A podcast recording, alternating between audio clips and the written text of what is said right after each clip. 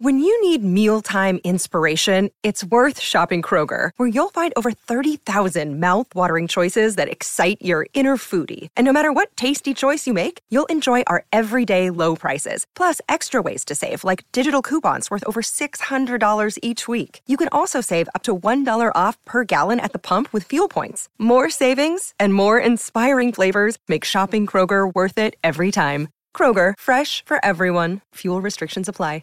Another day is here, and you're ready for it. What to wear? Check. Breakfast, lunch, and dinner? Check. Planning for what's next and how to save for it? That's where Bank of America can help. For your financial to-dos, Bank of America has experts ready to help get you closer to your goals. Get started at one of our local financial centers or 24-7 in our mobile banking app.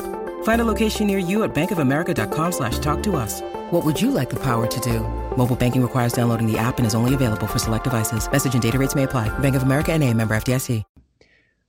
Red Sox Beat is back on the CLNS Media Network, the leading online provider of audio and visual content, even in these ridiculous, rough, challenging times. We're going to do this for you once a week and get you up to speed on what we know. This is Josh Lewin. Ian Browne is going to join us momentarily. MLB.com, RedSox.com. He, in fact, just got back uh, recording this on a Tuesday. He, all the way through Monday, was still knocking around camp. And since I'm ensconced, not even in New England, I'm out here in Solana Beach, California, which is my off-season home. Feeling a little guilty, actually. I mean, it's bright and sunny out here, and even though we're all supposed to say stay indoors, there's enough going outside and just kind of walking on the beach. Uh, it's en- enough social distancing that you can do with that. But uh, let's get into it with Ian. We will talk some actual baseball.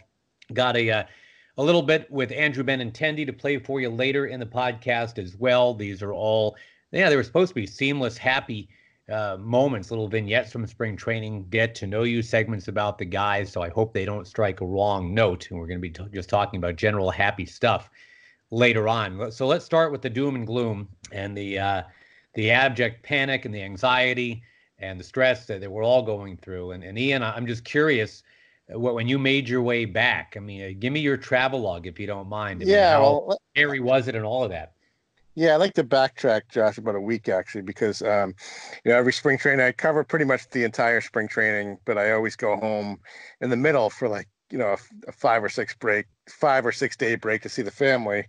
Um, so I flew home on Thursday night, March fifth, and the Corona thing hadn't really taken off at that point. I did think, you know, I was sitting at the gate waiting to get on my flight to go home, and you know I saw three or four people uh, walk off the plane wearing masks. So it's kind of like, well, this is different. You know, things are really sort of starting to change. And uh, you know, the, as I was home for those few days, you know, things were starting to escalate a little more and a little more, uh, to the point where they were. That was when they were talking about how the access rules would change for reporters, and they were going to close the clubhouses. Um, so I I went back on. Uh, on Tuesday night. I think uh, Tuesday was actually the first day that the MLB clubhouses were closed and they were having press conference settings with reporters. So I didn't quite know what I was coming back into. Um, flew back uh, Tuesday night, kind of um, in the back of my mind, like, is spring training going to keep going on, or you know, what, you know, what's going to happen here? So it was a weird feeling getting on that plane going back to Fort Myers. Uh, last Tuesday night, uh, the Red Sox had a, had a night game on Wednesday, so I got to the ballpark at JetBlue Park at around uh, one o'clock, and I saw this, uh, you know, this setting where you know players were coming outside to talk to the media, and I was just talking to Kevin Pillar, and at that point we're just talking about baseball, Josh. I mean, at that point there was no real. Um, you know, we were starting to hear at that point, okay, Seattle's going to have to move their first few games to a different location because Seattle is just like a war zone in terms of the coronavirus. So hearing little things like that, but nothing about how baseball was going to be shut down. So I'm just talking to Pillar about baseball for you know probably 10 minutes, and he's a chatty guy anyway. And then uh, you know I drive up to Port Charlotte for the game, and just it was a bizarre night, Josh, because I think it was about the sixth or seventh inning when this craziness with the Utah Jazz, I think it was Oklahoma City game, um, Right. was was called off five minutes before it started, you know, a doctor comes running out onto the floor to stop this game. Don't let this game start. So we're in the baseball press box. You know how fast word spreads now. We we came into the game thinking about Eduardo Rodriguez and him nailing down his opening day starting nod, which they ha- hadn't become official yet. But we are just thinking about baseball things, and all of a sudden it just became this surreal thing. And then you find out that uh, Rudy Gobert um, tested positive and the NBA definitively and quickly shuts down their season. So that's like, okay, this is this is real. Um, it was really weird talking to Ron Roenicke uh, after the game that night because we asked just a few token baseball questions. We didn't ask him about the other stuff really because you know he was managing the game, so he probably didn't have any idea what was going on. So we kind of left Port Charlotte that night, you know, not ha- having any idea uh, when we were going to see baseball again uh, because you could tell, you know, NBA was shutting down, NHL was probably going to shut down the next day, uh, baseball was going to make some sort of decision, and then uh, Thursday was an off day for the Red Sox. So while many other teams were playing um, Grapefruit League games last Thursday, still even after the NBA had shut down, which really felt weird. Um, the Red Sox had an off day, and I was sort of sitting around my condo just waiting to see what was going to happen and then get the email at about uh, 3:08 p.m. I think it was that uh, MLB is suspended, has canceled the rest of spring training, and at least the first two weeks of the regular season. So at that point, it's kind of like, you know, what do we do? Because there were different things coming out at first, Josh. At first, it sounded like, well, even though the spring training games were shutting down, um, a lot of teams were going to be business as usual. They were going to stay at camp. Players are still going to work out. They were going to try to stay sharp and so you didn't know what this meant. I didn't know what this meant for me as a reporter. Was I still going to be able to talk to guys, albeit with the six foot distance rule? Will there still be sort of daily access? I think at first the thought was there might still be some daily access. So I'm sort of just in a holding pattern really in Fort Myers um, over the weekend, just waiting to see what's going to happen.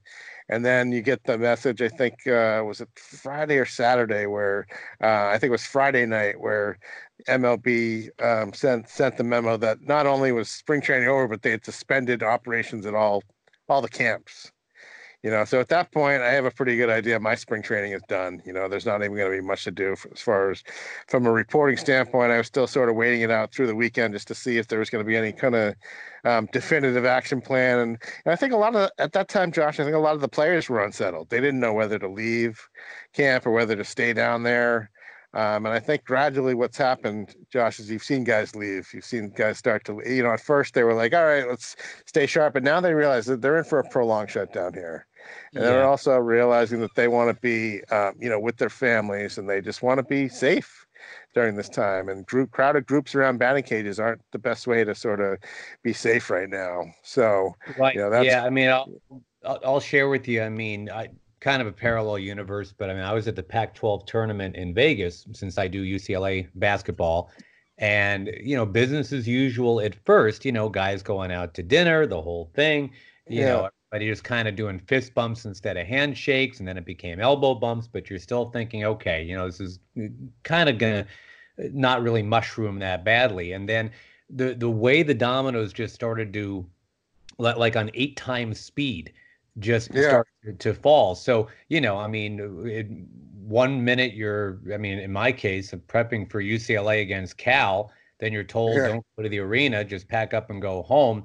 And then in the time that it takes to get home, baseball is coming out with, well, you know, we're going to be slightly delayed. And then it's, you know, I mean, as you know, very soon after it was eight weeks at the earliest. And yeah. so it, it is very changeable. You were not yet on the beat. Uh, you're, you're not old enough to have been on the beat in 2001 when 9-11 happened but it yeah it, actually I was, I was i was i was i was no you weren't how old was, are you I was actually at my first year was 2002. Oh, okay. I was just going to say 2001 was my first year working for um, MLB.com, and oh, I was actually I was actually based in New York at the time. I was like a regional writer, so I remember okay. that that story profoundly. And I remember you know living you know we lived in Queens at the time, and we could smell the smoke from Manhattan. And I remember going to Shea Stadium because they had turned that into like a, a, a loading station yeah. for donations and things like that. So yeah, I do remember that time, not as a beat writer for the Red Sox, but I do right. remember 9/11 very well. But remember how quickly it became apparent because, like you know, to me, I was actually in Detroit at the time. I was getting ready to do a, a Tigers game,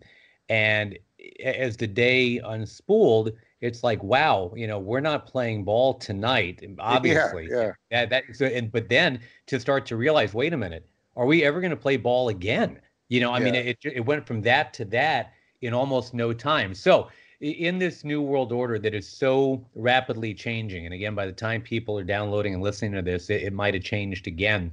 When yeah. you left and, and talked to the last remaining people that were down there, what was the general sense as of that? I guess a day before St. Patrick's Day. I mean, were people? Th- I mean, people now are saying, "Ha ha!" Angel Hernandez, the umpire, walked off the field and said, "See you guys in June." And everybody yeah, was yeah. like, "Oh, please, Angel, come on!" Yeah. Now we're thinking it might be July. I mean, so yeah, what- I mean, yeah. I mean, Jerry Remy said something similar to me when we were you know, when I saw him in the elevator at Port Charlotte, you know, where you know, I think Angel and I think Jerry had the same.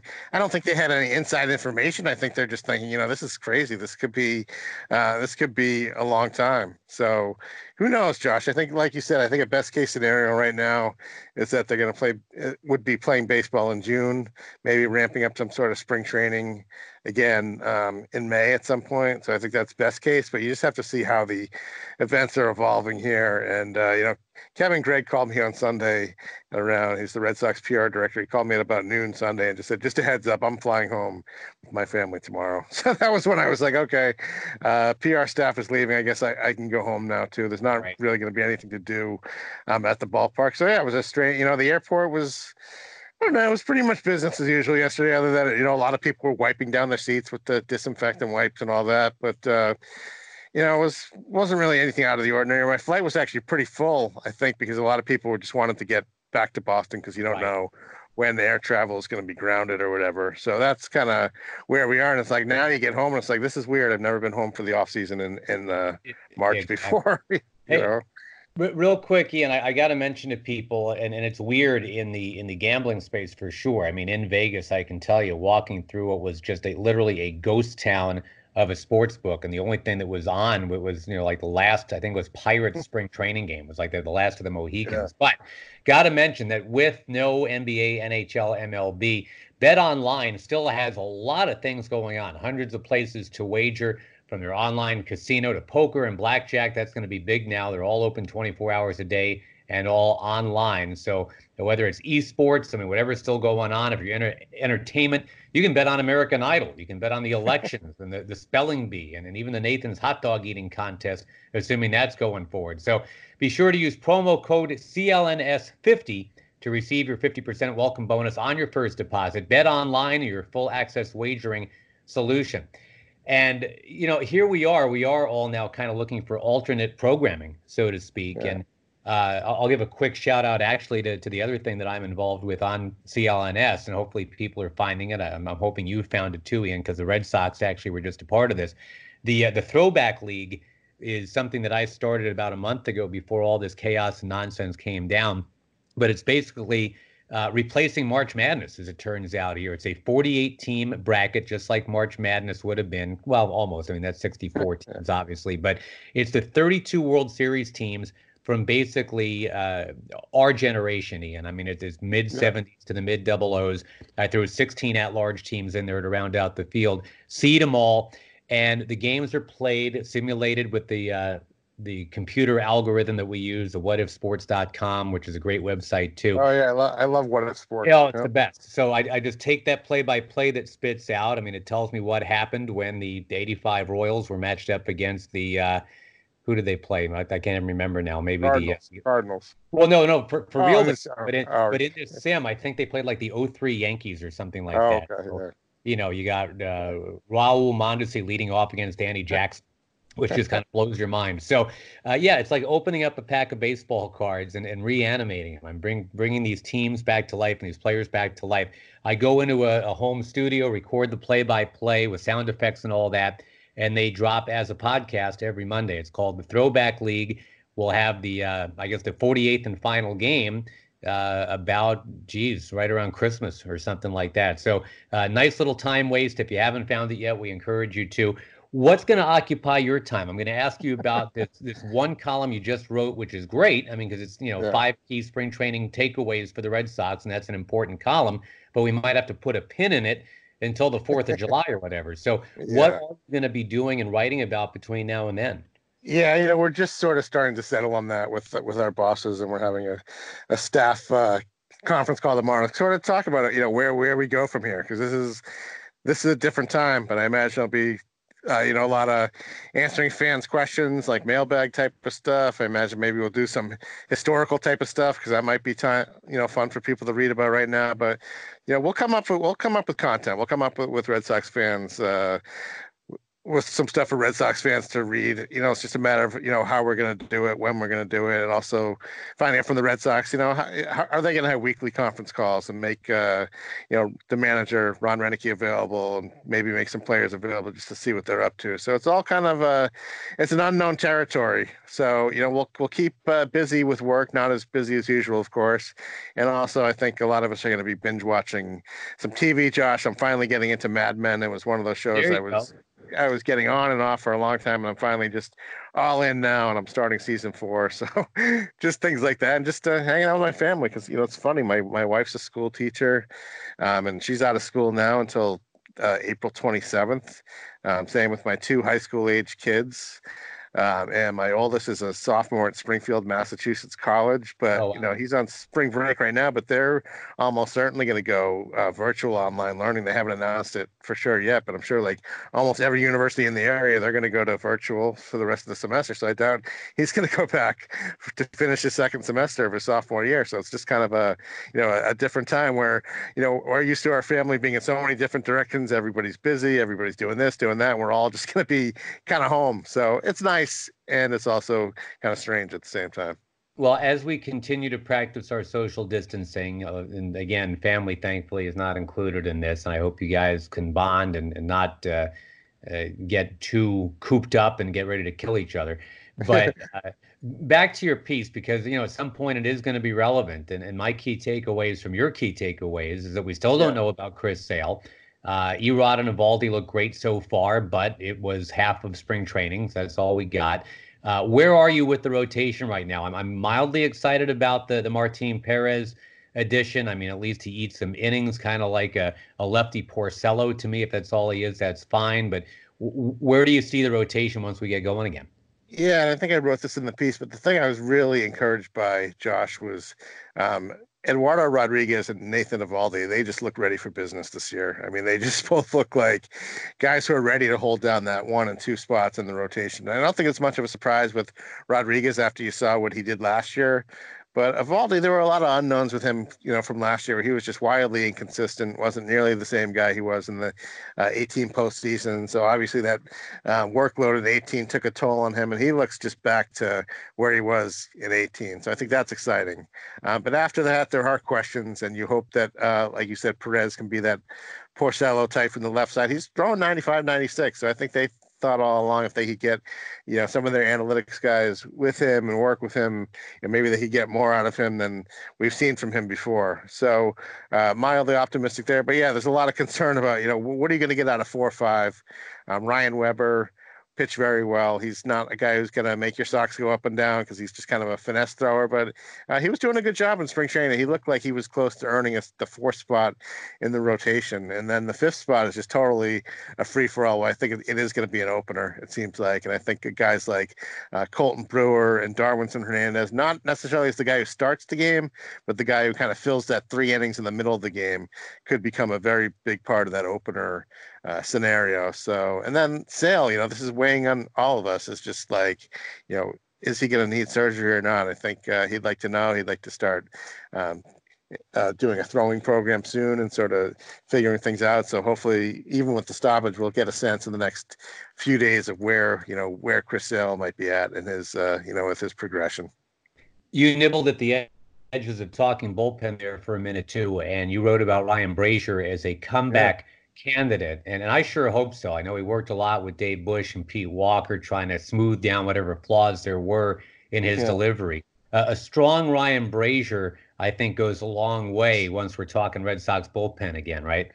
Yeah, and I think the bullpen is better than people think, assuming that Workman can sort of um, do what he did last year, which, you know, that, that's a big if because he had never had a season like that before. So we'd like to, but he, he did look very good in spring training, Josh. He looked like the same Workman from last year. And I think Barnes is going to be better this year. I think that um, too much was put on Barnes in the early part of last season. He was asked to do too much. Alex Cora kind of admitted as much. So I think you're going to see Matt Barnes kind of get back to what he was in, in 2018. And there's a lot to like with guys like Josh Taylor and uh, and Darwinzon Hernandez with with the stuff they have, and uh, Hembree if we can get him if he's healthy again, he's a, a pretty good pitcher out there. So I think the Red Sox are pretty comfortable um, in the bullpen. They they like what they have out there. But yeah, Brasier definitely. Uh, if you can get him back, then you can have a really good bullpen. Let me ask about a couple more guys before I let you go, if you don't mind. You, you wrote about yes. Jackie Bradley Jr. too, and I think that's a huge piece for this year whenever it gets going with Mookie off in LA. Uh, you know, the, the slumps were were long and they were there for, for Jackie last year. He ended up hitting 225. That was basically his worst in five years. Now he had a good spring training last year, and it didn't lead he to did, much. Yeah. But you were liking the the spring training this year, and, and I guess the hope is it leads to something better. Yeah, I do because I think Jackie is less um, he's less mechanical with the swing right now. I think he's just letting himself be an athlete. I think that last year he was thinking way too much. He went to see the the, the launch doctor guru, one of JD Martinez's guys. Um, in LA over last offseason. I think it just did more harm than good with Jackie. I don't think that launch angle is for everyone. And I think it just tied his swing in knots, uh, to be honest with you, because then guys started to adjust to it, started to pitch him differently. And I think now he's Jackie's a very athletic guy. And if he can just like let his instincts take over, Jackie's at his best when he's going to left field, when he's going to left center, using that wall, and then just pulling a pitch when the opportunity presents itself. But yeah, he looked uh, he looked much better to me this spring. And I know, like you said, he put up up the good numbers last year, but I think it was just um, too launch angle heavy. And I think that now he's kind of just getting back. And let's face it, this is a big year for him too. It's a contract year for Jackie, so so he'd like to have a good year um, just as much as the Red Sox would like to see him have a good year. Let me finish up with another outfielder you wrote about, and it's not JD Martinez because he closed very strong last year. His last 50 games or so, he hit 324. The other guy that you did write about, uh, his last 50 games, he hit 203. That's Andrew Benintendi. And uh, it got even worse actually in September. He was hitting the 100s in September. So yeah. uh, I know we all hope for the best with Andrew. Where do you see Andrew Benintendi in 2020? Yeah, kind of determined with a little chip on his shoulder to prove to people, look, the guy you saw last year, that wasn't me. And, uh, you know, I talked to him very early in spring training this year, and he just kind of admitted that he was uh, you know, he was chasing pitches he had never chased in his life last year. And I think that he just got off to a bad start. It snowballed, and he spent the whole year uh, trying to make up for it.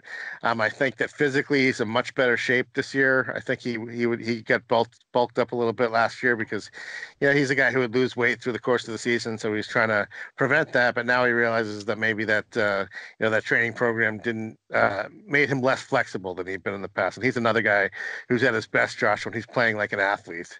Um, and, and and that's what I think Andrew Benintendi is going to get back to doing. And I think he's really determined that he to prove that he can lead off.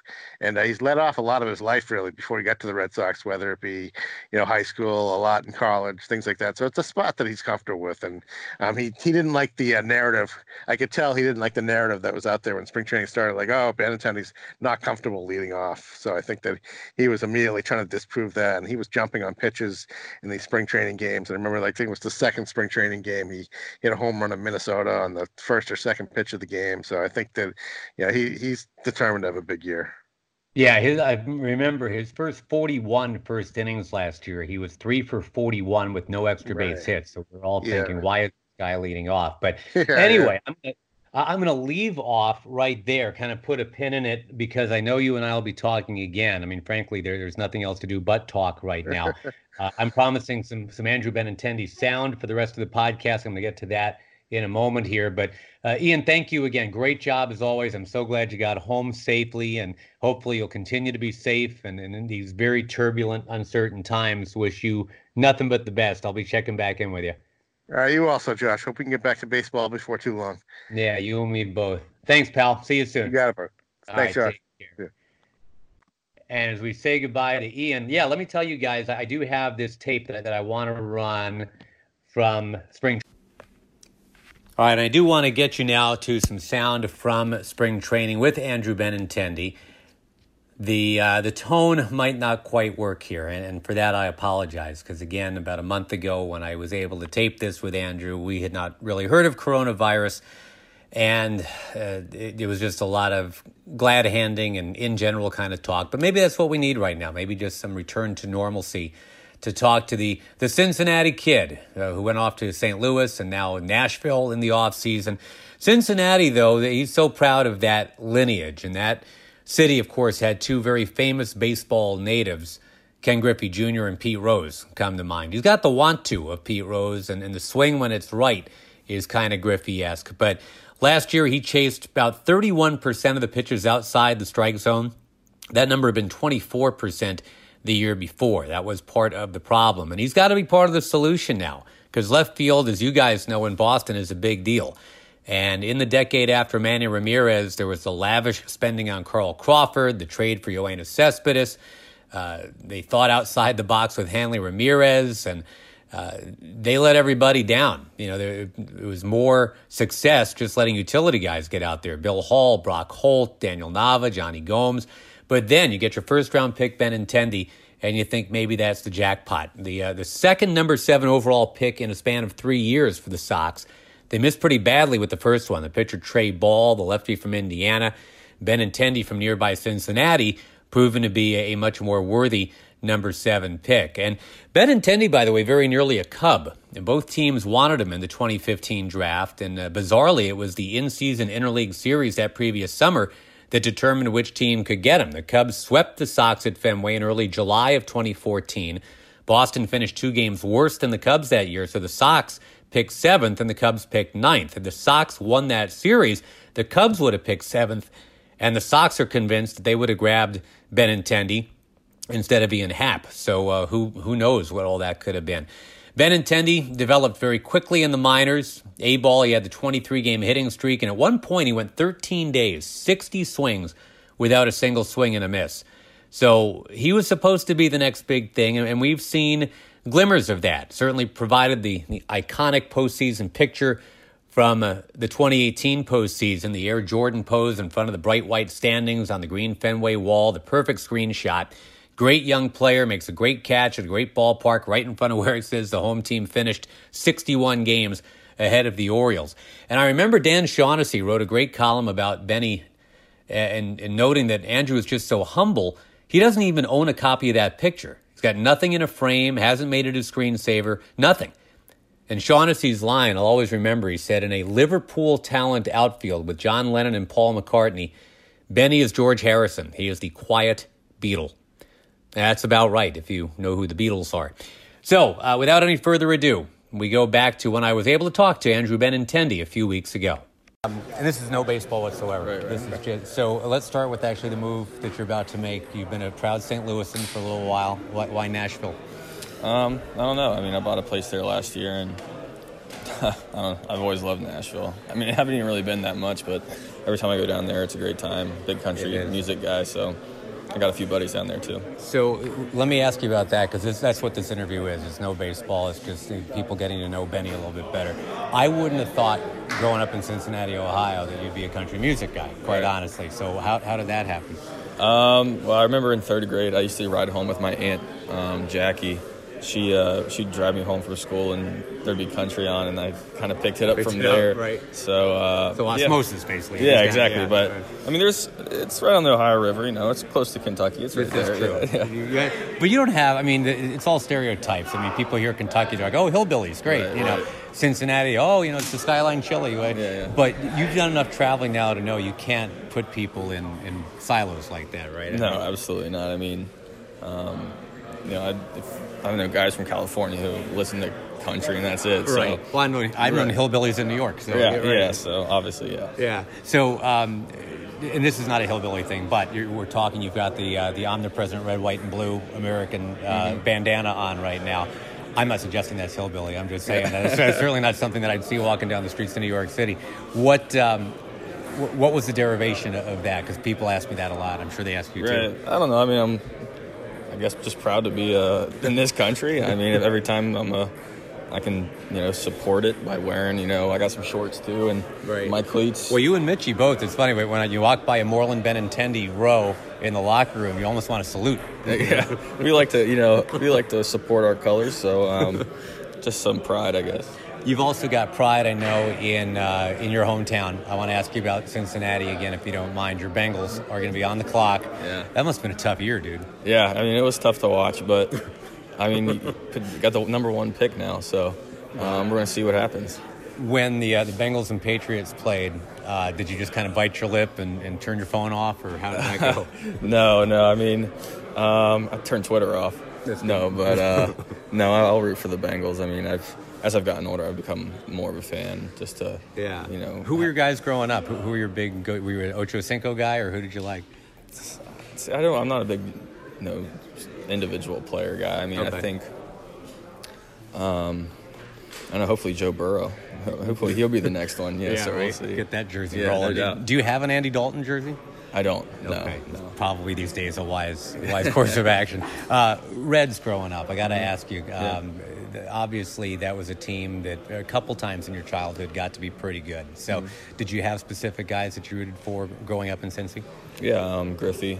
Um, Jay Bruce. You know, growing up there, I used to go down to the games. Brandon Phillips. You know, so it was funny. You know, in 18 playing with Brandon Phillips, and it Right, was right. like. I used to watch this guy. It's, it was blow your mind a little bit? Yeah, yeah. I was like, he's just right here, like a normal dude, right? Was he was he as nice as you had hoped he would be? Yeah, absolutely. He's he's awesome. Um, You know, I've never heard a bad thing about him, so he's he's a good dude. When you uh, look back on your, your baseball days, do you already have, uh, whether it's a, a Brandon or I, I'm looking around this locker room right now, are there guys you know you're going to tell your grandkids, like, I played with that guy and it was so cool? I mean, Yeah. are you already kind of making that list in your head? Um, I think right now there's one, and it's just David Ortiz. Um, I think once other guys are out of the game, it, it'll be it's better to say something then. But right now, when they're still playing, I don't know if I want to admit that. Right. Well, Yeah. they might hear you anyway. Right, Right. right. And and this is a really weird one, almost like a philosophical one. But do you? It seems like you, whether you do this on purpose or not, I have no idea. But you live your life. You go about your business almost like I have a feeling people are going to say that about you. You know, I mean, you you, you treat people very well. So. Where, where did that come from? Is that your upbringing? Is that something that clicked with you, where you saw, okay, I, I get it. You know, if you, you get what you give, right? I mean, so was that always in you, or did you kind of pick that up? No, I mean I think that's just the way I was raised. My parents, um, just respecting other people. I mean, obviously, there's going to be times when you you're not so nice to other people and Well, you're a bad man. right, Yeah, yeah, exactly. right. But um, I try to be as nice as possible, and um, especially in this, you know, it's part of the job, and you have to talk to people and, and go out and you know sign autographs. So. Um, Doesn't cost anything to be nice, right? Yeah, exactly. So when you're not dreading that, like it's it's pretty enjoyable. So, uh, last one's for you. Actually, quick set of questions for you. Um, off-season pursuits. We've talked a little bit about following the Bengals, which I still can't believe you do. Yeah. But what, what else is occupying your day? You're a Netflix guy. What else happens when you got downtime? Uh, shows. I watch a lot of shows, movies, um, video games with some of the guys. Um, I like to golf a lot. Are you good? I'm getting better. Yeah. yeah. It takes some work. It does. I mean, once you you know during the season I don't play, so you go you know six months without playing, and then you got to pick it back up. A lot of rust. Yeah, Yeah. exactly. What are your uh, Netflix go-tos, if you don't mind me asking? Um, some of my favorite ones are uh, Ozarks, Game of Thrones, um, Yellowstone. I watched that last I year. heard Yellowstone's real good. That's probably that's my top two. so, Wow. yeah. Okay. And movies? Do you, you actually do people go to the movies anymore? Or you just kind of wait and stream them, or what do you do? Yeah, I, I usually wait and catch them online, but I, I went to a few this off season. Do you have over the last I don't know five, six, seven years? Are there movies that you're still thinking like, man, that was good. I like that. Uh, I mean, I always go back to my favorite movie being Wedding Crashers. Oh, Uh, good. Oh, bonding. This is very- yeah, all I right. mean, I, I, I can watch that a hundred times in a row, and I'm gonna laugh every single time. So I got to ask you this, is because I'm kind of a connoisseur of, of Will Ferrell movies Yeah, yeah. myself. The last 20, 30 minutes didn't undo for you because this is just personal. But I'm like, guys, end the movie. That you, you've done it. That's enough. Right? No, I can see that. Um, but I don't know. I just love it so much. I we, look past we wouldn't that. have gotten to Chaz Yeah, if- if, if, we didn't have those last 20 or 30. Do, uh, do you um, recommend, is there like a, an age cutoff that you know that you would, uh, for that movie. Yeah. yeah. You, I don't know. I mean, everybody, I guess, learns at different speeds and stuff like that. But probably a little older. Yeah, definitely yeah. not when you're you know ten or lower. Favorite uh, scene? Do you have one particular? For me, it's always the quail hunt. Yeah, that's right? exactly what I was going to okay. say. Yeah. All right. Yeah. Uh, all right. I'll, I will take I will take this down the road yeah. right now. Get out of your way. Thank you, buddy. Right, appreciate it. Thank Thank, perfect. Thank you. All right, that's it. That's Andrew Benintendi in Happier Times. We thank you for tuning in to Red Sox Beat, and we'll continue every week to give you some content. We'll talk to writers to get you up to speed on what's what. I'll have a interview for you, even if it is a little tone deaf uh, in in these crazy times. Uh, maybe it is just the right thing to do to to give you a, a little slice of when everything was normal, even just a few weeks ago. So that's the plan anyway. This is Josh Lewin. Appreciate you very much. It's called Red Sox Beat. Bye bye.